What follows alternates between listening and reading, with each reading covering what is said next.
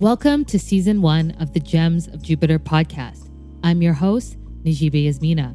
Gems of Jupiter is a weekly podcast focused on self development, expanding one's consciousness, and purpose driven living. I started this podcast because I believe that holistic learning is an essential part of life spiritual, mental, physical, you name it. The deeper we understand ourselves, the more connected we are to the world around us, and our human experience enhances.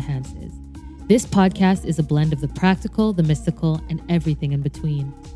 Unlike other self development podcasts, I won't be reciting theory or telling you what to do. Instead, every Thursday, I aim to engage in conversations with myself and others that address the ebbs and flows of this journey called life.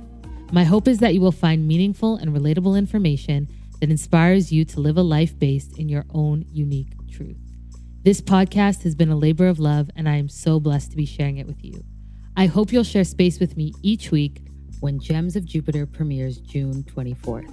Subscribe now on Spotify, Apple, Stitcher, or wherever you listen to your podcast.